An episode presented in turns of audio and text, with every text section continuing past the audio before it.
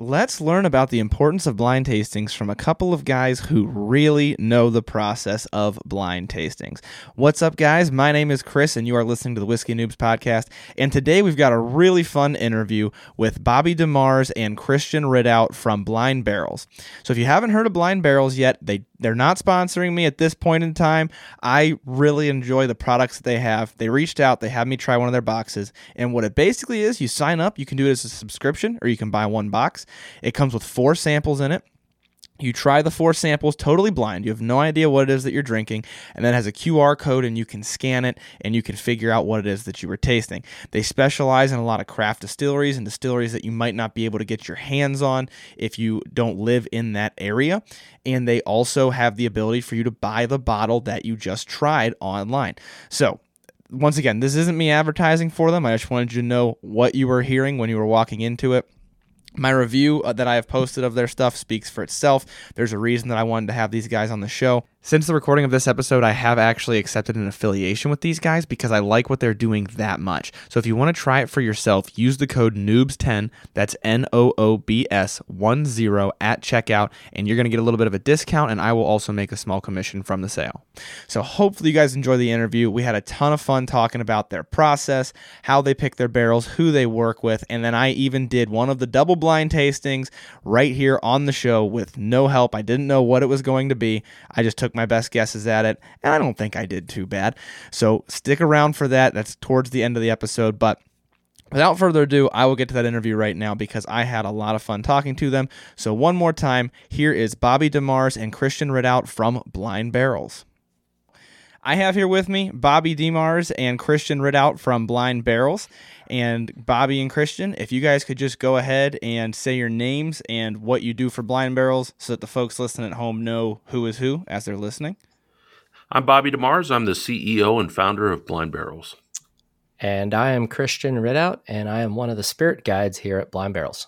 I'm super excited to have you guys here. I think, um, and we got into this a little bit before the show, but what you guys do and what I do on social media really meshes pretty well.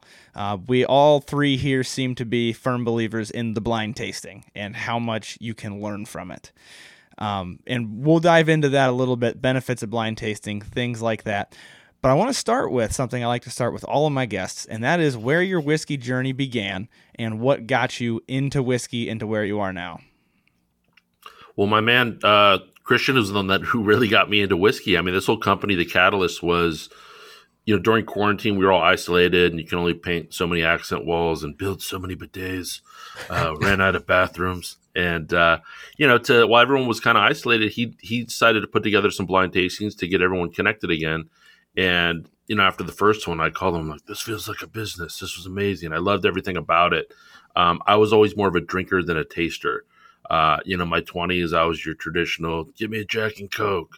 Uh, and then I started exploring a little bit more. I didn't really start building my collection uh, until Christian really kind of opened the door for me. And that's really when I started. And now I always say I, I know more about liquor laws than I do about whiskey, but uh, I still consider myself uh, on that novice slash intermediate level um, in my learning phase. But Christian, what about you? You know, and I, I always laugh sometimes. He's like, Oh, you led me on this whiskey journey. It's like, Oh man, I led you down that dark rabbit hole. You can just keep going all the way down. Right. yeah. Um, I would say he, he, knocked me up and, and now he's got to take care of his baby. He's going to be part of taking care of your baby, Christian. You know, my whiskey journey actually started uh, 13 years ago. But, you know, my son was born in 2009 and and at the time i was more into wine. I was uh, you know really enjoyed cooking as one of my side hobbies and i was you know really getting into wine and collecting wine. And uh, right when my son was born one of my good friends dan he uh, swung by one day and he dropped off a bottle of old forester birthday bourbon. And i had no idea what it was. And um, you know he was nice enough to sit down. He said do you have any whiskey in your cabinet? And i think i had Bulleit. i mean that's what i had had in my cabinet. And he opened it up and poured some and and he basically told told me the story of what is the birthday bourbon and uh, it just really opened my eyes the next time he came home, came over he uh, poured some different whiskeys and compared the rye to the bourbon and i just kind of yeah you felt you fall in love with it pretty quickly you know so it's a it's amazing. It's amazing how much the industry has changed and collecting has changed in in 13 years time. So fun. Yeah, and once the tastings stop burning and start tasting good, that's where it's a very quick plunge into. There you go. There you now go. Now you try everything that exists. right. There's still so much more to try. It's it's incredible. I just as you get to a point, you know, every time you get to a point where you're going, well, I feel like I've tried pretty much everything, and then and then you open yourself up to new categories, right? You know, even within the industry itself you know, the expansion of barrel finishes and just the styles and the subcategories keep expanding and expanding and it just shows there's more and more to really enjoy and try. And again i think that's part of what makes a whiskey journey really enjoyable for for all of us. That's what we're all on right?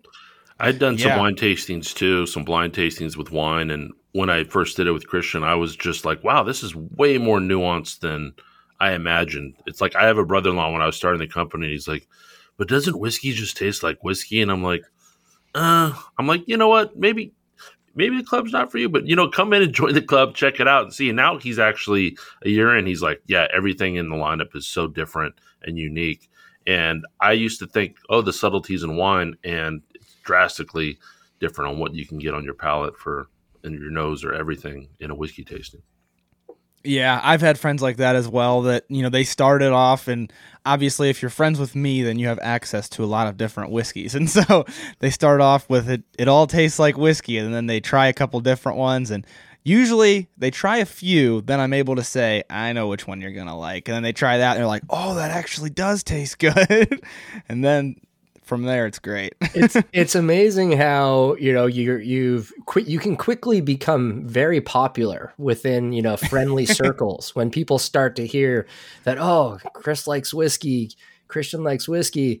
You know you should come over and do a tasting, and then the next thing you know I'm wow I'm getting invited to parties and I'm getting invited to hang out and people say can you bring you know I, I got my little pelican case where i've got my little inserts and you know, we call it the murder case. So everybody's asking, "You going to come over to tonight's party? Bring the murder case," and know, puts all the pressure on us to to present some really good whiskey to folks. So it always does, or they ask for recommendations for gifts or stuff like that. Mm-hmm. That the pressure's on when you're the when you're the whiskey guy, you know. right, right, right. Uh, all right, so so that's how you guys got into the hobby. That's how you got into enjoying whiskey. But where did this idea come from for blind barrels? So if you could just break down exactly what it is for people listening who haven't heard, they don't know, and then where it came from. So a- after quarantine, I called Christian in the middle of the night and I said, Hey, this feels like a business. He was like, Yeah, okay. And I'm like, I'm going to figure this out. Nobody's ever done this before. So I, I, I went on my own journey, uh, trying to figure out how could I. There's either this is not legally allowed, or maybe it's complicated. Um, and if anybody ever needs a lawyer, you can do a free hour long consultation with most attorneys. And I did 16 of those. Uh, the first five ABC attorneys said, You can't do all of these things. This is illegal. And I went, Okay. And then one of them said, You know what? You could do this, but you can't do that. And I brought that into the next meeting. And then I did decide on hiring one of those lawyers in the grand scheme for us to go through the steps. Um, so then we raised the money. It took a whole year to get all the legal elements and all the key partnerships in place. Uh, we're not in a basement just pouring samples into bottles and uh, there's there's several partners and several touches involved. You know, the three tier system. The producers have to pass. The distilleries have to go through um, a, a, distributor before it gets to us, before it gets to um, retail partners. So how the subscription works is every quarter. Uh, so we have one coming up uh, March 15th, June 15th, mid September, mid December. We send out a box. Now this box goes to everybody at the same time. So if somebody is a friend or a family member or coworker in another area, another state, everybody gets that box at the same time. And then that lineup never happens again. The lineup features small American craft businesses. So when um, the distribution part of it is really controls a lot of the shelf space. So when you go to Bevmo or Total Wine or whatever the biggest liquor selection, the liquor barn in your community is, you're only seeing a small fraction or a small percentage of what really exists in the whiskey community. There's almost 3,000 independent craft whiskey distillers throughout the country. And some of them are diamonds in the rough. They're farmers that are mashing and milling their own grain. And the only way that you can get them is if you're within 50 miles of them. And so these guys are rock stars in 50 miles, but nobody else has access to buy or try. So when we set out to make this model and Christian was really pushing this that look, the blind tasting special, but what we need to do is create access um, to these brands, and that's really what's special. Most of the members they don't they come for the blind tasting, but they stay for the access because when we sell a full bottle of that, it's for the same price or cheaper than if you were at the distillery yourself. So there's bottles in California that go for like 100 to 120 dollars that you know we sell it for 50 bucks because that's what it is at the distillery. So when someone orders a bottle, we don't really make money from it, but the distillery benefits, our subscribers benefit. So we're really trying to, you know, whis- uh, Christian always talks about the whiskey community, and if you even look at the history of the whiskey community, when one distillery didn't have enough whiskey, they would source from another one, and that competitive nature that would prevent a lot of companies from helping their neighbor or uh, some other company in their industry. Um, it exists in the whiskey industry, but it's much more collaborative. It's much more helpful. And I mean, Christian can really speak a little bit more to the whiskey community and how we wanted to really make sure we inserted that into our brand. No, I think, yeah. And really, again, that was a really interesting point when we were trying to put our heads together and figure out how we wanted to do blind barrels. You know, I think something that was really interesting to me at the time was I kept getting sucked in. I love myself Kentucky bourbons, but I kept getting myself sucked into just constantly all I was drinking and all I was thinking about was Kentucky bourbons. While at the same time, we were starting to hear more and more about these smaller distilleries that started becoming popular. You know, companies that we can think of in the last few years that have really kind of exploded and kind of started pushing that envelope a little bit. You know, these even some of these aren't don't even produce their own they source but you know again seeing how popular smoke wagon really kind of came out of nowhere, right? a few years prior to that was Smooth Ambler. And, you know, I was just mm-hmm. watching going, man, like craft is such an interesting, unique way. And it's something that how do we how do we push this passion to really grow and support small business? And uh, I think it's kind of a, a fun thing. Just when we were able to put blind barrels together, we found that perfect little meeting ground let's create a unique one of a kind experience where people can blind taste various types of whiskey um, and then as we go through that we're introducing you to again these really small up and coming brands I, i'd like to think you know where we were with craft brewery in the early 2000s and late 90s you know you had a few rock stars in each state that were producing uh, beer and they were like the leaders of the craft movement. Now we look at where we're at today with with with craft breweries local breweries. I mean the town that i live in we have 14 we have 14 breweries alone in my town. So um, i'd like to think it'll be interesting to see where we're at 10 years from now with craft if each county and region has you know a really solid uh, distillery offering different types of spirits Yes, and I think you guys brought up a couple of really good points I want to touch on as well because a couple of things that I was already thinking. First of all, you mentioned about how everybody's got like a 50 mile rock star and a 50 mile radius their rock star, and then nobody else knows about them because of the because of the distribution in the country. And especially being on social media and having the following I have, I have so many people that will message me, "Hey, you got to try this one. It's it's a local distillery and it's the best I've ever had." And I just have to respond and say, "I'm sorry, I can't. They're not available anywhere. I, I can't get my hands on it." And I I couldn't even tell you the number of messages I've got exactly like that. Oh, and I, I love hearing that, and I think that for for us, that's one of the again, talking about whiskey community, we really encourage our members to engage with us and be part of this journey, be part of this process to to to give exposure to these brands. Because even for us, we're putting you know we're putting a lot of man hours to run around and do the best we can to find these distilleries, but there's still so many more that that we just don't know about. And so it is like you said, it is really cool for us when some of our members reach out and they're like, "Hey, you know, you just mentioned this distillery from Michigan. Have you ever thought about this distillery?" And it's like, "No, I've never heard of them." And and it's it's that's okay, you know. It's uh sometimes everybody's like, "Oh, you're a whiskey expert." And it's like, "No. We're all just trying to figure this out." And and there's still so much that we're all trying to learn. It's a drinking out of that fire hose, so to speak, right? we did a, yeah. um, we do live tastings with our members. Uh, we do a couple of them uh, every quarter, and in the last one, one of the guys said, "Hey, you got to check out this brand." Uh, and they were, and I reached out, and it's funny because they're they only exist in the state they're in and in the state that our subscriber was in. They're not in any of the other 48 states.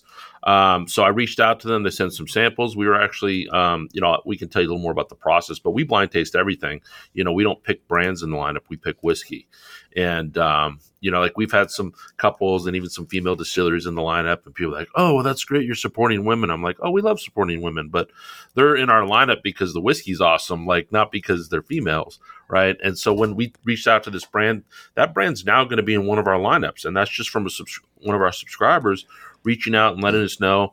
And you know, Christian and you know the other whiskey wizards, as I call them, uh, are really good about listening to everybody. Uh, like our CFO is not really a whiskey drinker, and I remember when we were doing a bunch of blind samples that I set up for everybody when we were just getting rolling.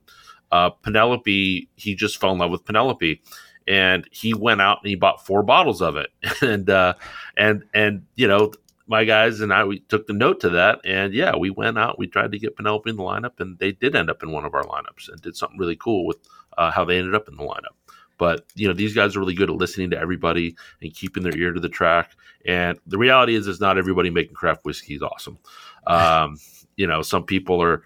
It, you know they, they never apprenticed they just threw a bunch of stuff in it's not great they they finished in a tequila barrel and it might work it might not um, so they're taking all these chances out there um, and even when we're doing a blind tasting and we're removing that brand bias, um, it helps us make that decision based upon really what we're all, you know, like we're all on that whiskey journey together at different phases of it, right? So we do listen to everybody along the way so that we can make sure that we're not just saying foisting what we think needs to be there. We, I think, needless to say, Bobby will tell you, you know, in the in the last two years, as we've been growing blind barrels, we've sampled hundreds and hundreds of these craft distilleries, and you know, some of them are awesome and amazing, and we're excited. But man, we drink, we try a lot of samples, and Bobby will always tell us every now and then we got to kiss a frog because there's some there's some whiskey out there that needs some work, and, th- and that's okay too. I mean, but yeah, we've we've kissed a good share of frogs in our day, haven't we, Bobby? What's difficult is sometimes you meet these really amazing people and you fall in love with the people and not the whiskey. So, um, you know, when I do these initial meetings and these Zooms, and I I, I basically say, oh, look, there's so there's no blood on my hands that, all right, my guys are going to decide. It's blind. So I hope you guys are in the lineup. And, you know, so that way when it doesn't happen, I have to make that follow up call, um, which is never really fun. Um, sometimes they're weird people and the whiskey's weird and it's not as hard, but, but, but, but there are, I'd say most of the distillers we've talked to have been just really amazing, awesome people. And so when their whiskey's not as awesome as their character is. And of course, there's a subjective element to that too. You know, I mean, our inner circle of eight people that collectively don't like something doesn't mean that somebody else might not like it, you know? Yeah, and I love that you guys do that blind. I actually didn't know that prior to this, but I love that element of it because you're so right. I mean, it, it's it's not a luxury that I have where if somebody wants me to try their stuff, I don't get to say I shot it down in a blind tasting. I'm sorry. Uh, it's more of you got to let people down easy. And so many of them have personalities that we mesh with so well because guess what? They love the same thing we do. and it just so happens their whiskey wasn't as good as a different one. And that's always a hard conversation to have when you got to say, you know, it wasn't exactly what it wasn't up to par necessarily I've had yeah. to say before, you know, I, I can give you a review. I don't know if I'm going to recommend people buy this for the price that it currently is, right. and and that's right. a hard conversation. And, and, I think, like you said, Chris, you know, it's their their whiskey might not be up to par yet, but you know they're really passionate about what they do, and they're going to keep working hard. They're going to keep improving. They got to work through those kinks. Yes, and uh, you know, two years from now, you circle back, and they might have a pretty solid product ready to go. Yes, and it's like you had said, Bobby. Maybe they're doing some really funky finishes that end up nasty, but guess what? If they're trying the funky finishes that nobody else is, they might find a gem that nobody else knows about because they're taking those chances. So you're right; it could just totally be that they're developing. We had this one that was like you know, these guys started inspecting it because he's like, it doesn't say whiskey anywhere on the bottle. we were trying to like, like, is it whiskey? Like they put hops in it. They, they did something that we think prevented them from actually calling it whiskey. Because uh, really? we actually do, we do have like three rules that, um, like we don't allow chemical or artificial flavoring in our lineup. Um, mm-hmm. You know, it's got to be American. Um, and and generally the the retail bottle comes in from somewhere from 50 to 150. And I mean the only issue is there are some you know like Pikesville. There's some really good bottles out there that are under 50, but people will say, "Wait a minute, you're pouring me something cheap," and so there's that perception part that happens with the price, but um, and it's not a hard rule. We haven't run into that problem yet from the brands we've talked to, but those are kind of the three rules we've been following. Um, we haven't gotten to like rapid maturation or anything like that yet, but we do think it might be fun to throw something like that in there at some point, just to uh, from an educational component. Um, so we're trying to expand our, our horizons and not just be locked into you know straight bourbons or straight ryes. You know, we've been getting into some American single malts, and you know that's a new category, and I think it's something that um, we'll have people that will buy the bourbon and buy the single malt. Like I know I'm more of a rye guy myself, but there's some American single malts that made me go, wow, like I didn't know an, a, a single malt. I thought everything was smoky. And it completely changed my mind in the way that I looked at that brand or that category. You know, I, even yeah. even with that, Chris, where I think a lot of times when people are are just introducing and learning about, you know, whiskey, and they and again, you start pouring different samples out, and they go, "Oh, that's Scotch," and you're like, oh no, that's actually American single malt whiskey. And they're like, yeah, that's delicious scotch. You're like, no, no. scotch is made in Scotland. This is actually produced in the United States. It, it, it takes a while for some people to like try to understand the difference. And I guess that was really interesting, right? Through the pandemic, you know, in the last year, right? Uh, you know, again, the industry finally recognized American single malt as its own as its own whiskey category here in the United States. So I was really really cool to see that kind of come to fruition for them because I know for a lot of those uh, those single malt brands here in the United States, they've been waiting to get their their moment of fame, so to speak. Yeah, and you're actually getting at a point that I think is very important for the blind tastings. So, one of the big benefits of blind tastings, you mentioned somebody might try something and say, "Oh, that's a scotch."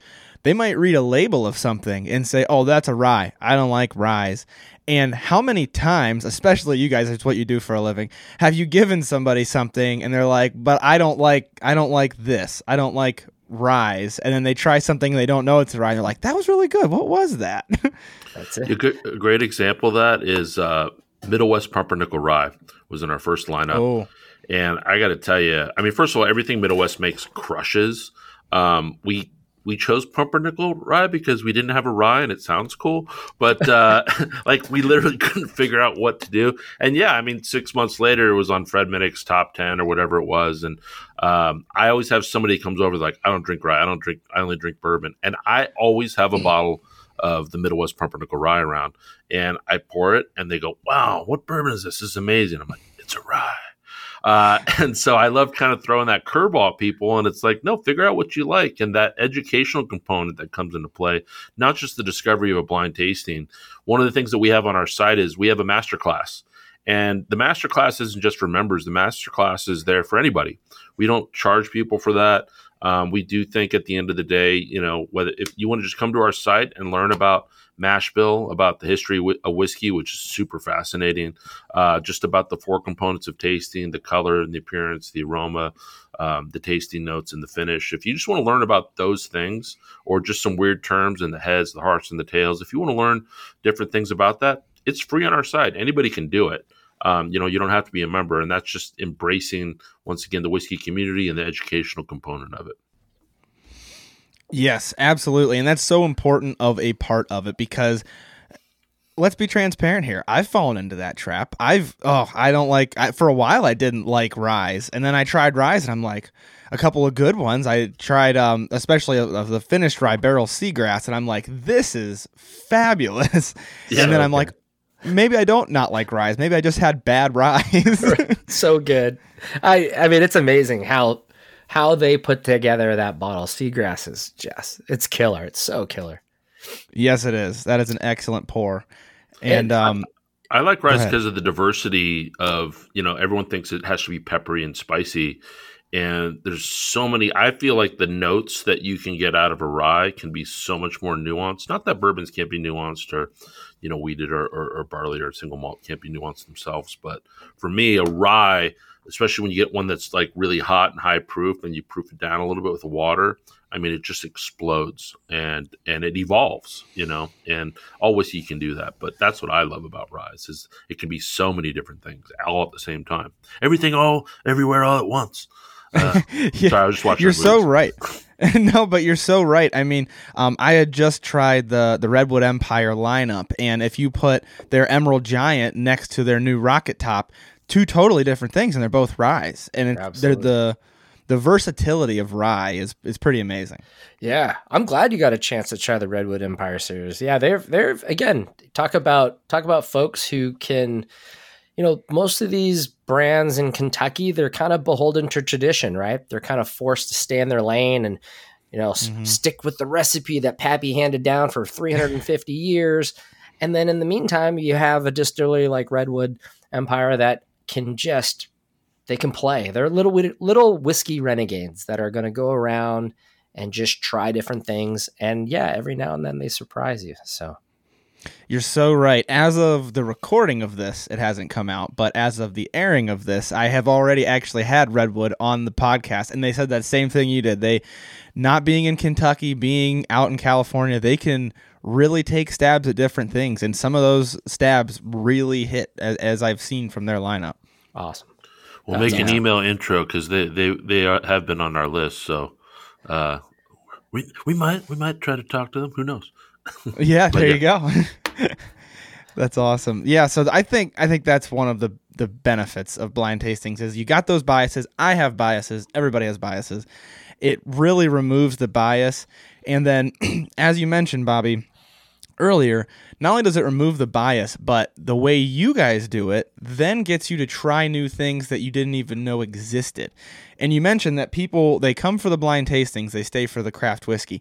And when I had tried the first box that you guys sent me, that's absolutely what happened. I love blind tastings. I think there's so many benefits and they teach you more about whiskey than a hundred non-blind tastings but doing the blind tasting and then reading all these distilleries that I had never had, I had never had a single glass from these distilleries. That really made it like exciting because it's like, wow, now I know that these people exist. Now I have access to buy a bottle of them. And I know that probably sounds like an advertisement to my listeners. I'm not saying that. I, the video that I posted, I had to cut down from like 30 or 45 minutes because I was going through the tasting and it's it's like Christmas morning not knowing what you're drinking and then trying to figure it out. And we also, you know, we were kind of going back and forth, and I reached out because we had a lot of people reach out to us. We reached out to some people, and um, and I said, look, be objective with it. If you don't like it, you don't have to like it. You know, uh, be honest with about it. You know, that's obviously your brand is is very honest in your approach. We sent you, I think, uh, the September box, if I'm correct. I believe so, yeah. So, um, so which of those brands? So we had uh, Westward Pinot Noir cask finish. Mhm. Uh, was sample A. Sample B was Bad Dog Distillery bourbon. This guy literally built his still out of a co- out of a, a soup bro. kettle from the Navy. Um, I mean, this guy had been distilling since he was twelve, and then legally, you know, in the last twenty years, uh, you know, he had that hillbilly condenser. Um, you know, we got to spend time with all the people in that lineup. Refined um, had a killer rye, and then the captain, the eight year malted rye, which is one of my favorites. And I don't think he's making it anymore. So it's one of those bottles that's going up. Which one of those brands, I'm just curious, um, did you gravitate more towards, or were you surprised you hadn't heard of them and you wanted to know more? So I hadn't. I don't think I had had any of the four brands to be honest with you. Um, the one that I gravitated toward, I'm a big wine finish guy. I love it, especially for like a dessert. I love like a wine finish, and maybe it was just pride because I actually said. This is definitely an American single malt right off the bat. I said it's got a fruitiness to it. I think it's either a wine finish or it's a sherry finish. And then it ended up being the Pinot Noir finish. And I was like, yes. so I really enjoyed that. Um, but all of them, and this was a note that I had in my review, was that all of them were just unique from something that I had had. It wasn't just run of the mill anything. Um, I forget which of the, if it was C or D, one of the two, it was C, I believe, uh, was very like black licoricey to me, which was a, not a, a note that I've gotten that strong before. So like if you're into like the anise note, it was it was there big time. Um, yeah, they, the the variety that was there was huge, and that's what I was impressed by. And that actually led me to the question I wanted to ask you guys, which is, I'm, I'm guessing that's not on accident. Uh, do you, what process do you go through when you decide the four that you want to pair together? Christian. Yeah, no. So I I think that's a lot of times that is a really kind of key part for us. We put a lot of pride in terms of the format and the curating of the boxes, the, the method as to why we have these different brands with each of them. Um, look, this when we put together our whiskey kits, we don't want it to be a competition, right? We're not asking you to go in there and we're not saying, "Hey, this is a competition, tell us what you think." And then, you know, 3 months later we say, "There's a winner. The winner of box A is this."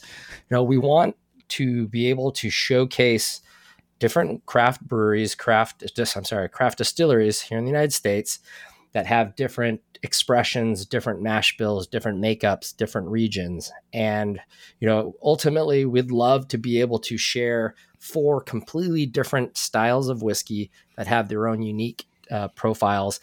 And again, do it in a way where not no one single uh, sample will overpower the others, right? I think sometimes that's the tricky part there. A lot of times when people initially do these samples, they come back to us and they say, "Oh, I liked sample D because I'm assuming sample D was supposed to be the best." And it's like, "No, not at all. There's there, the reason why sample D we play sample D there is be is for one reason. Like for example, with the Westward, I love the fact that people really responded positively to the Westward with it being sample A. You know, eh, we actually, when we put together that kit, and this is again when we work together, all the whiskey wizards and Bobby, when we're sitting down trying to figure out the layout of it, you know, the, the Westward Pinot is actually going to be in the last sample on the back end of it. But, and again, I was pretty firm. That's where I wanted it to be. I knew it couldn't be in sample B and C because of the, the, the flavor profile would kind of like tweak or mute some of the rye flavors on the others. And so I was pretty firm that it should belong on sample D.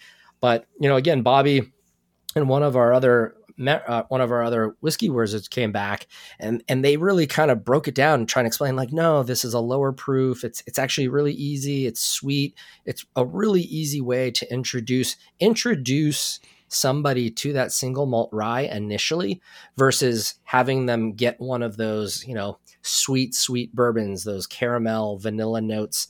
They get overpowered with that. And then sometimes the, the, the tasters come back. And when you go from a, a sugar bomb like a bourbon and then jump back to an American single malt, sometimes it can mute those flavors. So, again it's it's it's it is one of the most fun parts of what we do in terms of trying to figure out how we pair these all up so that each of the brands kind of showcase really well.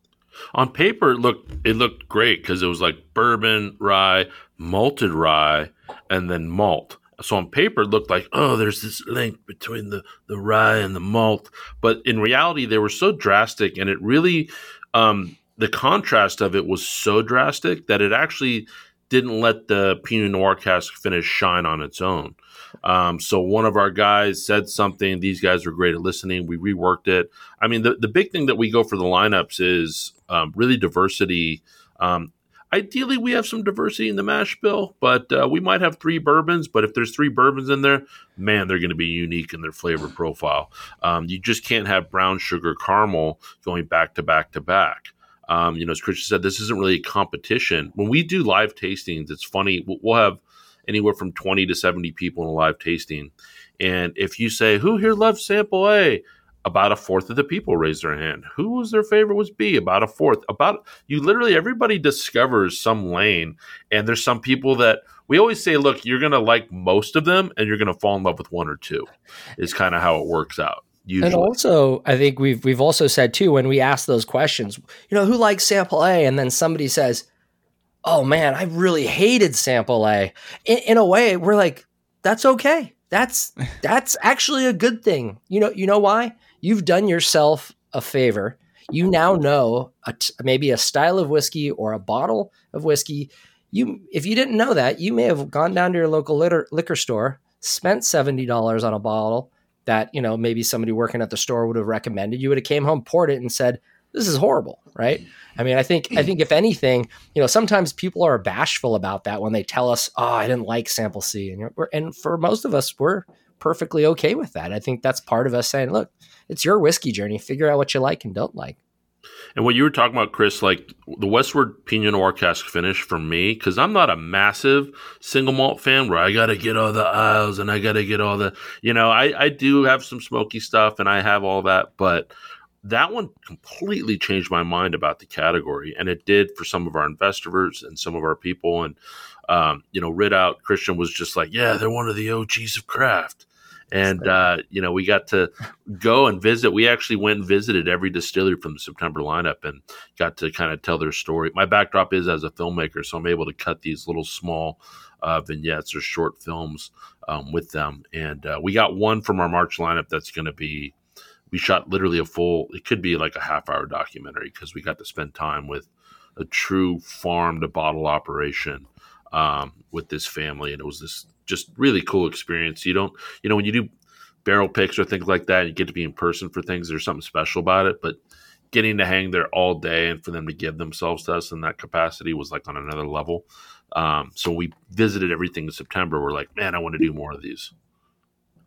One of the perks, wow. one of the perks of the job is we get to go on these fun little road trips and just meet really, really cool brands, really cool owners, and, and these these distillers.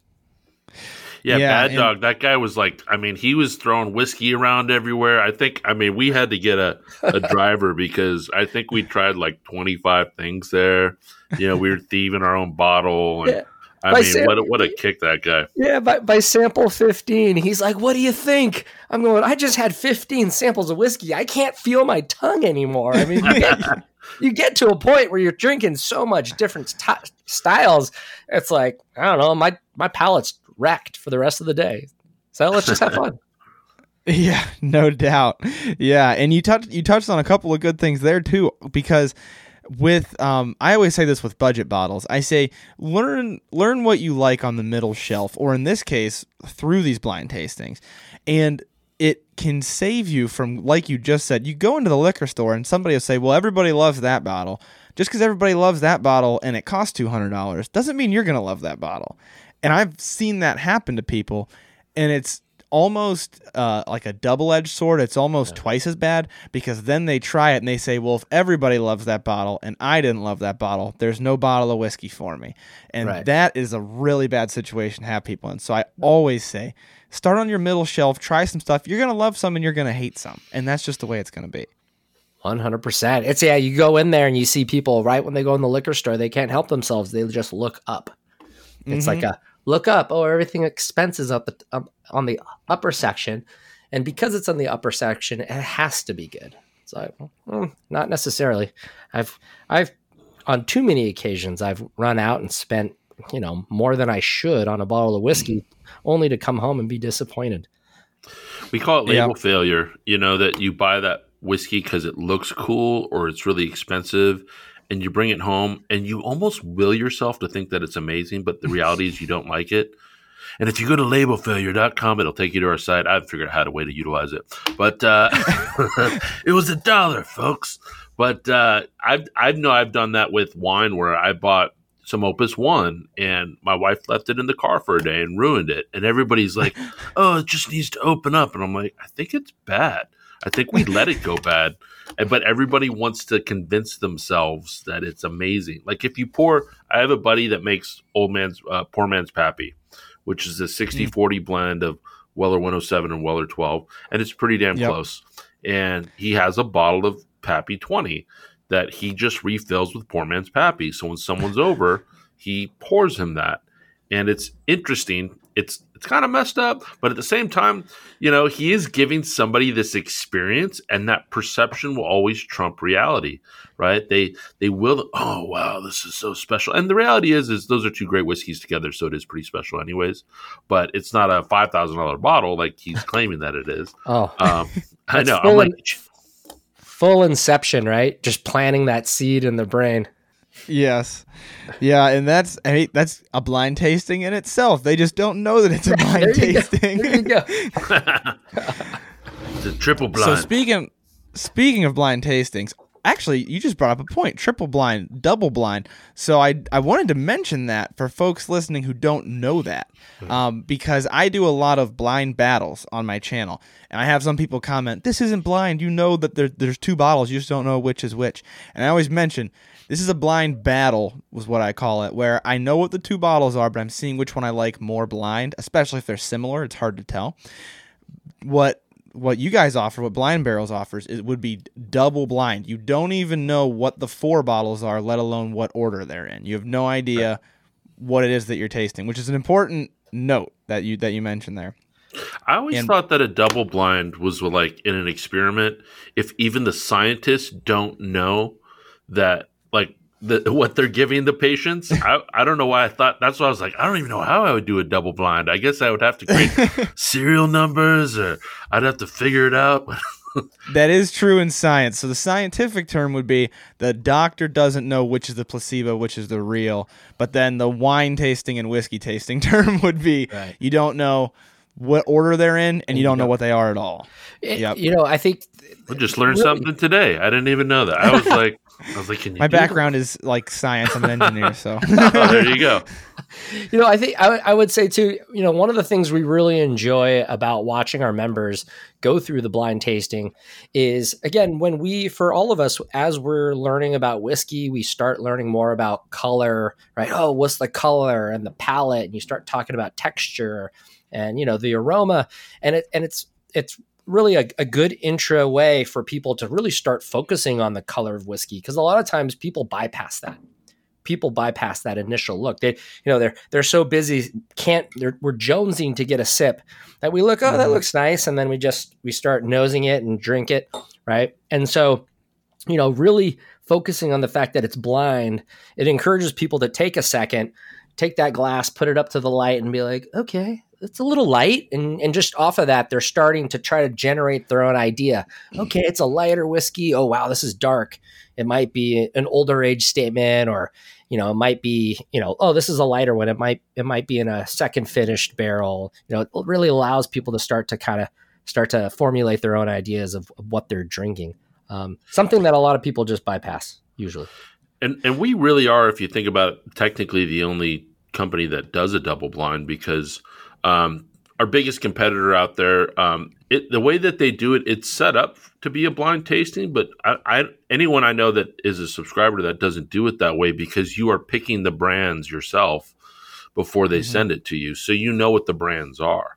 And so most people don't even go into it as if it's a blind tasting. Whereas I have people message me all the time. It's like, you want us to buy something we don't know what it is, and it's like, well, that's kind of what the experience is. Um, I can tell you what's been in past lineups, so you can see the quality, the level of quality that has been in our in our lineups, and the you know painstaking effort that it goes to figure this out. Uh, but that's a big differentiator. Um, that yes, we're not doing brands that you can just get at your liquor store, and yes, it is going to be blind because you know, like when you received the box, Chris, like the box is a high end box. It's soft touch and gold leaf, and it's got a magnet with the ribbon pull. It's got color litho on the inside, and uh, it was really important for us to make sure that our members associated these brands that they're testing blindly with top shelf because they are. And just because somebody's like, oh, well, this isn't Pappy or this isn't Weller or this isn't some other brand, Old Forester Bur- Birthday Bear, this isn't some brand that people hunt, doesn't mean that it's not worthy of being on the same level. In fact, uh, Corbin Cash, their Sour Mash Bourbon was on our first lineup. And I got to tell you, nobody was talking about. I'm not saying we were the catalyst to everybody talking about them, but they have a lot of buzz in the industry now. And um, I put them in a lineup with Old Carter just just for fun. I threw Old Carter in there just as a curveball because I'm like, well, Old Carter's going to win this, of course, and it did not. Corbin Cash actually won the blind tasting within our group outright. Uh, and and yes, uh, Old Carter was second, but that four hundred dollar bottle was second to this other bottle that crushes. Those are the nefarious the... things Bobby does to the whiskey wizards. He's, he sends us a bunch of samples, and then every now and then he sneaks up. All of a sudden, I'm like, "Wow, that's really good." He's like, "Yeah, that's a pinhook." Like, well, why is it even in there? I put a lot of ones that like I know that they like. Like I know that they like a particular like one of our other guys, uh, Christopher Sebastian. He uh, Seabass. He loves wild turkey, and so I'll throw a wild turkey in there. I'll put in like the Master's Keep in there just to see if he like likes it, and he'll be like, the esters were a little strong, or he'll like be critical about it or something. I'm like, that's your favorite whiskey of all time. It's like it's the best whiskey that they have. What are you talking about? He's like, he's like, I hate myself right now. I'm like, you should hate yourself. People love to see us get stuff wrong, which is what we're about to do right now. So I've been drinking this this sample D uh, throughout this episode, and I have an impression. I'm going to take a shot. I'm going to take some shots at it here. So, Um, so what are you going to guess at? Obviously, there's mash bill. Um, I think ABV is great. Um, I think tasting notes, aroma, things like that. In fact, I'm going to pull up the reveal page on my end just so I can reference. Sure. I, I pour I poured my, myself a little as well, Chris. So I know what we're having, but I'm going to go through it and uh, I got like I some. said, I love I love sometimes I just love hearing what other people think, and then they plant those flavors in my in my in my brain. Mm-hmm. Yeah. So I'll I'll try to guess at all that. We'll see. I'll save the the specific bits, the mash bill, and maybe finish if there is one. I'll save that. Yeah, and, and uh, an age statement. Curious about what you think on the age statement. And That'll be uh, a tough one. I'll, I'll give it a try though. So, podcasting takes a great deal of my time, and I am forever grateful to those who support the show and my social media channels by rating, reviewing, liking, and commenting. And if you want to take it a step further and financially support the show, you've got to go check out the Whiskey Noobs Patreon at patreon.com slash whiskey noobs. Check out the link in the show notes or the link in either of my bios. You're going to get a bunch of extra content. You're going to get behind the scenes posts and the ability to vote in polls that determine the course of the show. So go check that out now if you are interested in the extra content, in supporting the show financially, or you just want to be a nice person. Thank you so much to all of my patrons and for anybody who supports the show, whether it be financially or just in spirit. I am so grateful to all of you guys. I love doing this, and we are going to keep it going. Now, let's get back to the show. God bless you guys. Right off the bat, the first sip of this that I had, to me, it was like peachy. I I got a strong fruitiness, like a stone fruit from it. um, and then I also think it's, I don't want to say it it might be cask strength. It might be, it's a higher proof. I'm going to guess it's above 100 proof. Um, not knock the shoes off your feet 130, 140, but I'm, I'm going to say it, it's, it's above 100 proof, is my guess. Um, I get fruitiness from it. I get a little bit of, I don't want to say herbal, maybe almost grassiness from it. Um, and then some sweetness backing it up, but the sweetness to me is more like a honey sweetness, less like a caramel sweetness. Although maybe I thought maple syrup earlier. Hold on. I think, Chris, one of the curious things um, I would say what I really enjoyed about this whiskey is the first time I poured it in a glass, um, it felt really tight. I feel like there was so many flavors there, and it's kind of really like wound up. And just giving a little bit of time in the glass, it allows just those flavors to kind of unwind and unpackage themselves.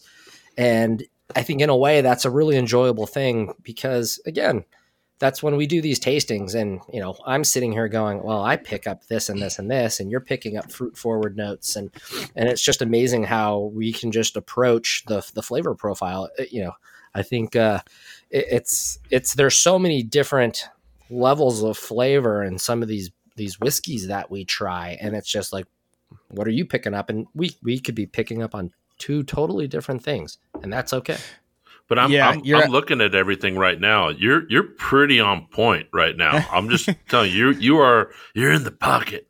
Uh, I'm going to swing so- for the fences here in a few, so we'll see. I hope I'm in the pocket. but no, I, I totally agree with you, Christian. That's I actually when I started the show, you know, obviously I didn't have any connections or anything like that when when I was first coming out of the gates, and I wanted to exemplify that. I wanted to show people you don't have to be afraid to try whiskey. You don't have to be afraid to say what you think it tastes like. And so I had a lot of my friends on who at the time didn't even like whiskey. Thanks to me, some of them do now. But at the time they didn't even enjoy whiskey. And I wanted people to hear us say two different things and not only hear us say it, but hear how those two different things could be talking about the same thing but looking at it in a different way. We're we're tasting we're drinking the same thing, but what it means to you and what it means to me is two different things. Yeah. No, and and I, you know what? I sometimes I attribute that to kind of. I think when I drink whiskey, at least it hard. I, I a lot of the times when I'm drinking, I'm thinking back of fond memories, nostalgia. Right when I'm picking up flavor profiles, we talk about, oh, this reminds me of something. You know, oh, this this reminds me going to the fair and getting the kettle corn, and you know, the, these are these fond memories that you try to like peel back in your brain, and you're sipping this whiskey, going, ah, this is great. It reminds me when I was younger, like in these special moments. Yes. Yeah, that's the best part. When you get a whiskey that takes you back somewhere, or when it takes you back to the first time you had that whiskey, that's a great feeling. And that always makes you enjoy it just that much more. Well played. Yeah, I agree. So this this this glass reminded me of a couple of glasses that I've had recently. I'm sure it reminds me of more that I've had not recently. It reminded me of Barrell seagrass a little bit. And it reminded me of one that I recently tried called Keeper's Heart. It was their Irish American, so it was um, American rye and Irish whiskey blended. And both of those gave me a little bit of that spicy rye, grassy, almost like I don't want to say grainy, but it has a little bit of that almost grain funk. I grew up uh, with a farmer as a best friend, so uh, when they're cutting the uh, like the straw out in the field and you're throwing the bale, it reminded me of that a little bit. But then I got this fruitiness to it that I mentioned was like stone fruits. So No, I for all my agree. list, I like funny, we- that. I like that stone fruit call. It's definitely it's that that fruit forward. That's really right on the right on the nose when you first get that first whiff. You Mhm. get that really rich, um, yeah, stone fruit kind of nectarines or plums or Yeah, we we when you said peach, I was like, "Ooh, that's right." In the because we when we come up with tasting notes, what we do is our guys come up with it. Uh, Christian and Seabass they come up with it, and we bounce it off the distillery. And ninety percent of the time, uh, in fact, one recently said, "Can we use that on our website? That's really on point." That's and we're like, "Yes." And then sometimes they're like, "Well, can you put this in there because of this?" And we're like, "Okay." Um, but uh, it's funny when right off when you said fruity, yeah, we had uh, you know apricot, but also juicy fruit gum, um, which I think is a good inception. That when you take a once somebody says that, and then you take a sip of it, you can go, "Oh my god, juicy fruit gum!" Like so, our tasting notes aren't always traditional, something that you might find on a table. Although we do have a tasting table, but you won't find juicy fruit gum on a tasting table. No, I like that though. So the juicy fruit is that's accurate, and then I like the the non traditional notes as well. One of, one of the more popular ones on the show. It's been a recurring one.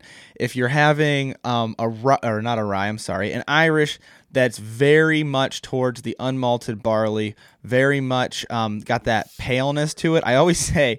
It tastes like I just licked an envelope, like to seal it. It has that that bitterness like I just licked the glue of an envelope. but that's not what this has. The juicy fruit. That was accurate. You know, yeah, it's- the worst. Go ahead, It- you know it's it's when you when you're talking about like the like it's funny how that flavor profile of licking envelope i never thought about that but yeah it isn't an off-putting ta- it isn't an off-putting flavor when you do it you're like oh okay here we go i mean yeah, you probably don't want to lick 50 envelopes but Yeah. there is like oh yeah I just wrote a letter oh this is positive oh okay that's weird Mm, no that's actually pretty good you know it's yeah, and we talked about that in the green spot episode because it had that a lot for me. And um, I mentioned that you know it, if if you want to relate it to something that sounds more pleasant, like Swiss cheese, it's like bitter but almost good bitter, and so some people really enjoy it. Uh, so you're right. There's some folks who. I mean, Green Spot's incredibly popular. My guests at the time were not fans of it because they didn't like that bitterness, but some Oh. people are. Like yeah. it. So, so if you had to guess um, the mash bill, what would you be leaning in? All right. I want to remind all my listeners who have faith in me. I got the the Pinot Noir cask right when I did that one. So I'm gonna I'm gonna take some stabs here. This to me, it it reminds me, and, and you guys did this to me last time with the last box I tried. It reminds me of a rye, but it's not just a textbook rye, which is why I'm not sure if it's if it's just a rye mash bill, if there's something else going on with it. Because it seems most of the samples I've had are not textbook versions of, of whatever they are supposed to be.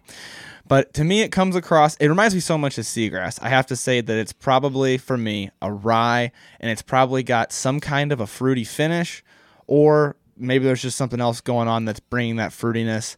Um, maybe it's got maybe if it was Irish, sometimes that has stone fruits for me as well. Maybe it's got some barley or some unmalted barley. But my first, my gut instinct was rye with a with a fruity finish. So I'll take my stab at it. How how far off was I? You're pretty on point. Pretty on point. I'm, go- pretty, I'm, yeah. golf, I'm golf clapping over here. Golf that's clapping. Good, I appreciate. All clap. right. It's so it, it's a rye. I think if you just said it's a rye, you're a winner. But I think if you say it's a rye and something else was done to it, and yes, this this so this was a very cool, um, maybe the coolest one that we had when we were getting into it because this was our first barrel pick.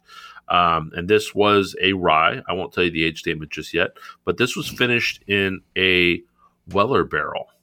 Uh, actually, was, I think it was matured in a Weller barrel for you know the finish versus matured, um, and that soft finish that you get from that wheated whiskey barrel um, was something that was really cool because they sent us two different ones. They sent us a port barrel finish and they sent us um, the Weller finish. And man, I gotta tell you, talk about a house divided. Um, we we kept having to like send more and more. We had eight people and it was 50-50 and then we brought this guy and everybody was completely divided and you know i just kind of had to make an executive decision at that point. Starring kurt russell um, and had to just figure it out. Uh, and and yes so so you're on point. It is a and something was done to it. That's awesome. So very very fantastic. You also said before kind of the you mentioned a honey or a sweetness and mm-hmm. on, the finish. And yeah, we called it a caramel note, but I mean, could you know the way any brain interprets a sweetness of whether it's honey versus caramel? Um, you know, we were talking to the, we were actually talking to the guy that was one of the original distillers at this company. Um, we were in Louisville with him at a speakeasy, and he was like, somebody might say I'm getting cherry, and somebody might say I'm getting almond. And he's like, you know what? The reality is they're both right because their memory linked to that chemical is different and the way that you your brain actually associates with that. So it's kind of a cool like that guy could I mean and my whiskey wizards they could nerd talk about whiskey and oh the esters and the yeast and how it affects and I'm just sitting there going like I'll take the bill. I don't know. I, don't, I, don't, have anything to add to this conversation. Uh, what do you think? Um, so you said above 100. If you had to guess above 100, would you put a number on that? All right, let me let me give another try here. You said it wasn't hazmat, so hazmat's 140, right? Yep. So you're saying it's between 100 and 140. So if you had to definitely guess, not hazmat. I'm gonna say one 115. That's a nice round number. How far off was I? So this is why this whiskey is so dangerous and so popular. This oh, no. is 128. And I got to tell you, this is one of those whiskeys that I do proof it down a little bit because it just talk about one that explodes in flavor when you put a very small ice cube in there and it just evolves in the glass or you put some drops in there. But this is dangerous whiskey because you can drink this and, not realize I'm like God's pulling on my cheeks right now. I've only had a, only had a couple of sips. What's happening? And and and this was insanely popular. This bottle um, has already uh, almost tripled in value um, since we've sent. We, we actually had a member, he just messaged us and he bought three of these bottles and he sold one to somebody for $250 uh, in the secondary wow. market. Really? Yeah. yeah. Oh, yeah. Because there was this, but well, because you can't get it. It sold out. Yeah. You know, it was a barrel pick. There's only, it's not like we can just reproduce it. It doesn't exist except it was in our lineup. Um, I well, am astounded by that because, and I think I even specifically said not like in the 130 area. That that drinks, I almost guessed lower. That drinks like a 115 all day long. Totally. It's, so it's dangerous. What would you guess the age statement was? This is kind of so, misleading though, in the way that they did it, because it's a finish, right? Right. So I'm. um, so it was. Sorry, it was aged. Was it aged in new oak and then finished in the Weller? Yes. Okay. So I'm going to be bad at the age statement because most of my experience with diff- the different ages would be with bourbons. With ryes, I'm probably not going to be as good with age statements, but And it's I'll- I'll tough take because you, you know you you say always on your show, and we're big proponents. I mean, we've had age statements that are six months to a year, and we've had we have a 27 year coming up in a lineup. So there's no rules as to age statement that has to be in our lineup. In fact, we try to tell people younger doesn't mean bad, right? no. Um, and I'm not nudging you in a direction. I'm just saying that that's our philosophy and the way that we're approaching uh, whiskey and age. So you might you might get something really old, you might get something really young. Do you like it? Yes, I've I've know? had two years that knock my socks off, and I've had twelve years that are you're like, ah, twelve years for that, like, Right. But It took it took too long. You know, you run into these, yeah, 17, 18 year whiskeys, and they're saying, oh, the whiskey got lost in a rick house. And you're like, that's not really how it works. You just don't lose Yeah. barrels in a rick house. There's a, they like put some crazy story on it. And they're like, we scored a 17 year, uh, it's a 12 year WhistlePig, but really it's 17 years. And you're kind of shaking your head going, yeah, maybe it wasn't, ver- maybe that sat around for 17 years because it wasn't very good to begin with. And then it just started getting Yeah. better, right? maybe they had a glass and they're like, it still sucks. Leave it back there for a couple right, more years. Right. Yeah. All right, I'll take a stab at it. Let me get one more sip in. Trust trust your senses, Chris. Trust your senses. Oh, I wish I wish I had more experience with ryes. So I'm gonna just guess. I'm guessing the the age in the in the new oak or total. Uh, in total. Okay. I'm gonna guess seven years. How far away am I? It's a 15 year and I think eight months. So it's, uh, but it's misleading. It's not, and I'd say uh, what's really misleading is the color, right? A lot of times when you get an older whiskey, it's much darker. And so it Yes. does taste older, but it definitely doesn't look older when you're looking at it. I, It I- was the color because I, if I sit and the finish goes away like three minutes down down the line, I get the funk from a barrel on my tongue. That kind of that funkiness that you get if you had like an alligator char or if it's an old barrel. But I'm like, it's so pale. There's no way that it's that old. It was misleading. But yeah, yeah. So should I get to the reveal? So this is, Yes. I, I, I would say before you reveal it, I, I give Chris mm-hmm. kudos because he really is king in on um, on that Barrell seagrass, and so that flavor profile gives you a good indication of where this whiskey was distilled because uh, they're coming from a similar distillery. So oh, give it a okay. go. So this was Mammoth Distilling in Traverse City, Michigan. And this was, I mean, I got to tell you, man, these guys are just crushing it. These guys are literal. Um, you want to talk about scientists that are coming up with stuff. Their flavor profile is super unique. Uh, but they're sourcing uh, Canadian whiskey from Alberta. And then they're doing lots of cool stuff with it. Um, so, you know, we tried their three year, their nine year, 15, 16. We, we, we, I've had some of their 18 year. We had a buddy that went there and he said, "Oh, I'm with Blind Barrels." I mean, he just they just gave him like six bottles. I'm like, I'm like, all right. I'm like, that's amazing.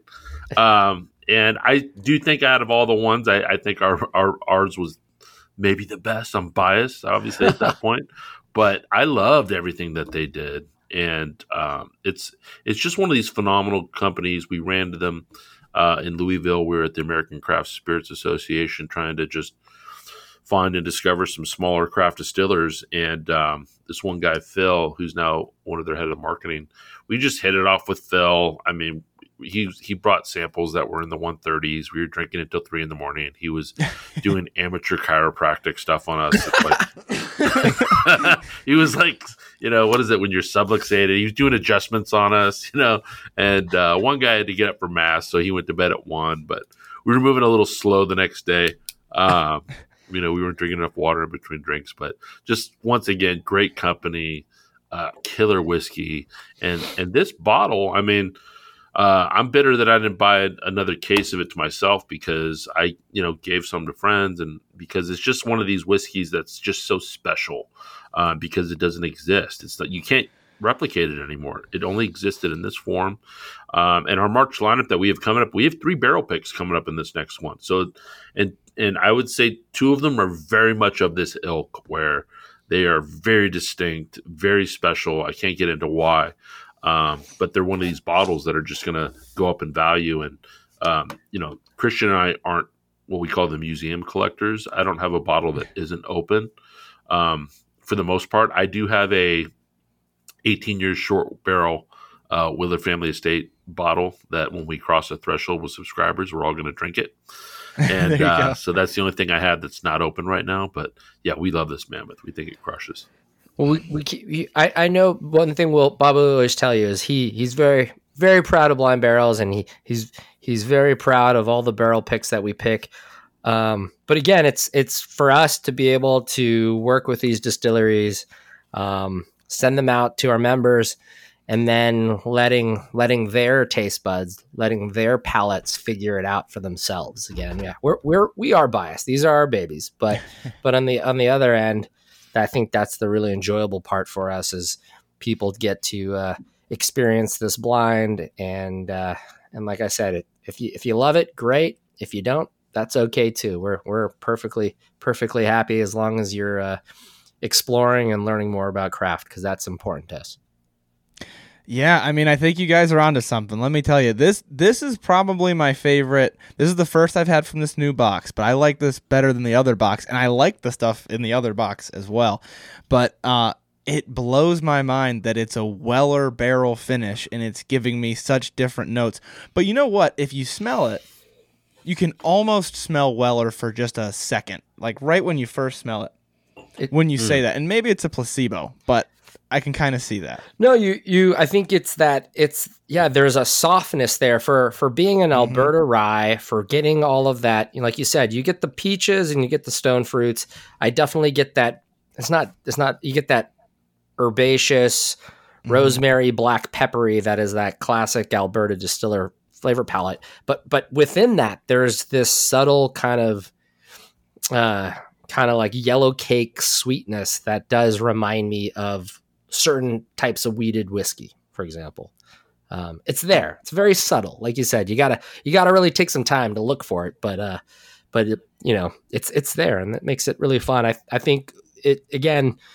There's this industry is growing, and not only do we get to share a, a new a new distillery, a small up and coming distillery, but then also we're introducing some uh, some people into what is barrel finishing because that that has become a very popular uh, kind of space within the whiskey world too. And just a barrel pick in general. I mean, yes, you get access to these awesome brands, but now it's an even thinner sliced version of that access. You're getting a one off that isn't going to exist anymore, um, which makes it a little cooler. I mean, I don't know if we're going to get to that point where we're only doing barrel picks and it's only that. Um, there's some distilleries that really aren't set up for that. And um, there's some distilleries that said, well, we can't do anything with you until September of next year. And we're like, okay, we'll build a lineup around that. So, you know, we don't put pressure on these guys. Um, some of them just, you know, they're, so, they're, they're, they're digging into their two year before it gets into the five year because, and they have that demand and they don't have the supply. So sometimes we run into that problem when we're talking to everybody. Um, but at the end of the day, if we want to work with somebody, we'll be patient when we want to work with them. Yeah, and it it shows. I mean, it just the the variety that you get with the two boxes I've had so far. I have to try the other three in this box still, but I wanted to do videos of them, so I've been waiting. Um, and just the variety that you get, and the ability to have it be double blind. There's no other way to do double blind unless you're gonna tell your spouse, "Hey, go to the liquor store and buy me something." There, there's there's not a great way to do that right now. Um, and so that just that makes it so exciting. You know, if you're if you're okay with trying something and not knowing what it is, which I think most whiskey drinkers you should be because that's going to introduce you to new stuff.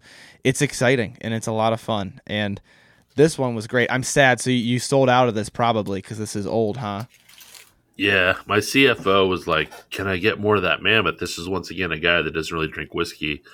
Yeah. And so what I'm gonna do is get my the bottle that I have like a thimble full left, and I'm just gonna fill it with the, some of that. We have like maybe you know 30 of these samples left. I'm gonna put 15 of them in there, and uh, and I'll just send that. I'll have heat wrap, you know, the edge of it. I don't know. I'm, I'm trying to figure it out because uh, our CFO is just uh, so good to us in so many ways. So I'm just like on the other end, you know, when I, when we find these samples and people really enjoy them, it really makes me excited because I really feel like we're just kind of scratching the surface, right? We're just we're just touching the tip of the iceberg and there's just so many other brands and distilleries that are going to have really killer product like this too. So it really invigorates us to keep going, keep grinding, keep searching.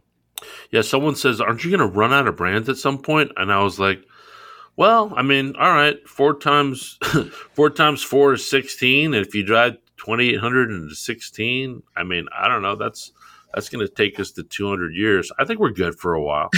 But uh, yeah. and how and how fast is that growing too? That twenty eight hundred.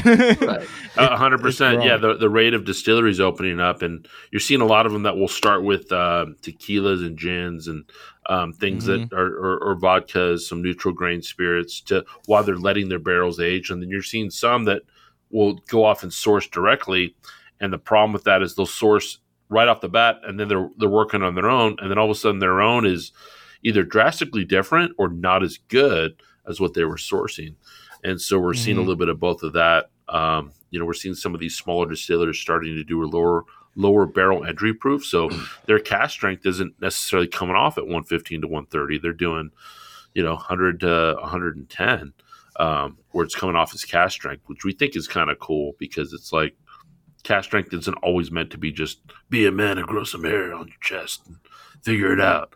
Uh, a lot of it's meant to be proof down, uh, but some of these are just really easy day drinkers that, um, you know, when we do a barrel pick, I get a little sad and happy at the same time because I'm like, I can't always have this bottle around. I do have to museum one of them, right? Yep.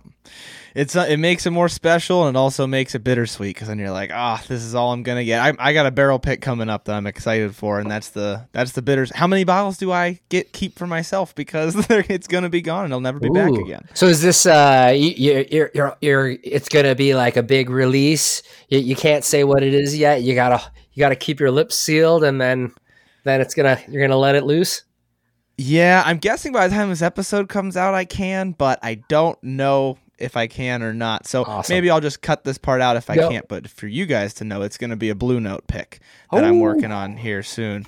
Uh, I'm, I'm, collaborating with another creator, so I'm pretty excited to come out with that. So nice. it'll be my first barrel pick, actually. Congratulations, man! That's delicious Thank stuff. You. are gonna enjoy that. yeah, you, so you, I've stamp, heard. You stamp your name on it, man. You you got you you got to vouch for it. You you put the stamp of approval on it, right? Did yeah, you go to the exactly. distillery yourself? Did you? Um, did they send you samples? What was your process for the barrel pick? They're gonna send them to us, so uh, they could have done either one, but just because it's a little more convenient, they're gonna send samples. Um, so we're gonna try four different barrels to start with, to see if we like one of those. Um, so I'm, yeah, I'm excited. I haven't got the samples yet, but I'm I'm pretty excited to try them. Awesome, man. Yeah, that's that's usually how it is. But we did we had mm. one recently where we visited the distillery and did the whole thing, and um, it was a little bit more special when you get to do that, but um, for sure, for for the most part, all the other ones we're doing, yeah, they're just sending us a bunch of stuff, and we get to check it out and try it. And, you know, we love yep. it when it's very different too. Sometimes they'll send us samples where where it's like, oh, these are all the same. We could go whatever. And then there's one where it's like, wow, these are all so different. And then and then the debate begins, right? We're just sitting there. I think sometimes doing barrel picks at the location, right? It puts a huge amount of pressure. You have you have the marketing manager, you have the owner, you have the master distiller that's staring at you saying, What do you think? And just kind of you're you're stuck in the spot. You're trying six of their samples and you're just going they're all delicious. I mean, it's really it's it's all, one of those moments. It just they're staring staring staring you down. We had to make the they're all the best I've room. ever had.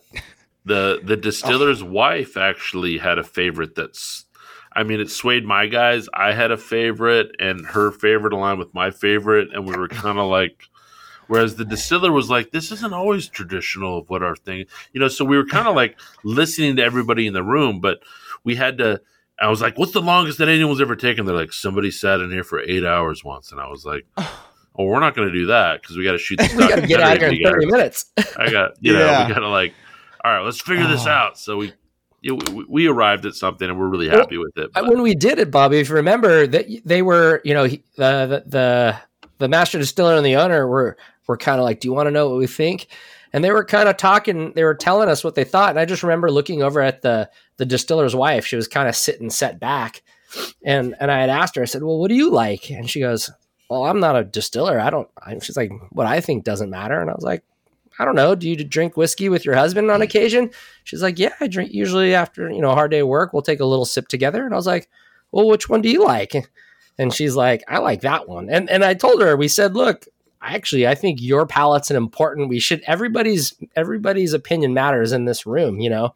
And for a lot of people, you know, the things that I like sometimes are so nuanced that other uh, people that are just starting, you know, other other folks that are just getting on their whiskey journey, some of the stuff that I taste and pick up, it's so nuanced and weird that others just don't see it.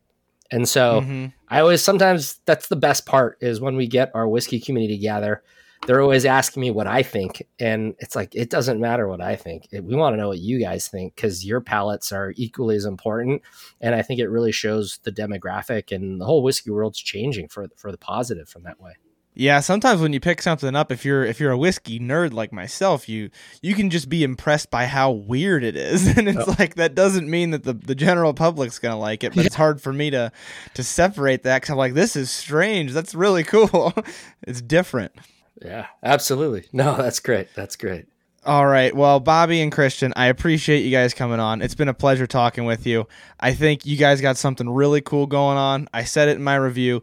Uh, you guys have not paid me a single dollar. I want to be clear to everybody listening because I, anytime I'm too much of a fan of something, everybody's like, "You're being paid." I'm not. You guys have a great idea. You've got a great strategy, and I. It's so much fun going through the box tastings. Uh, this Mammoth Distilling has knocked my socks off as well, which I'm a big fan of Weller, so I guess it makes sense. But it's been a pleasure talking with you guys. Well, Your values you so seem to line up with mine. I'm excited to see what the future holds for Blind yeah. Barrel. Cheers, Chris. I'm looking forward to uh, trying your barrel pick when it comes around. That'll oh, we're fun. thanks. Oh, we're going to be all in on that, and uh, you know all those positive, awesome things you said really does mean a lot to us because um, we we really do respect the way that you run uh, your social and your show, and I really think you know I've said this. Look, you're very authentic in the way you approach it. You're very likable, and I think that realness makes it okay for people to be like, look, I'm at a different stage of my whiskey journey. I don't have to be an expert just yet uh, to do any of these things. And I think you make that accessible in a really cool way. So when you say those awesome things about our company, um, it really makes me feel good. So I appreciate that. Thanks, buddy. Cheers. I, I appreciate that as well. Cheers, guys. I appreciate it.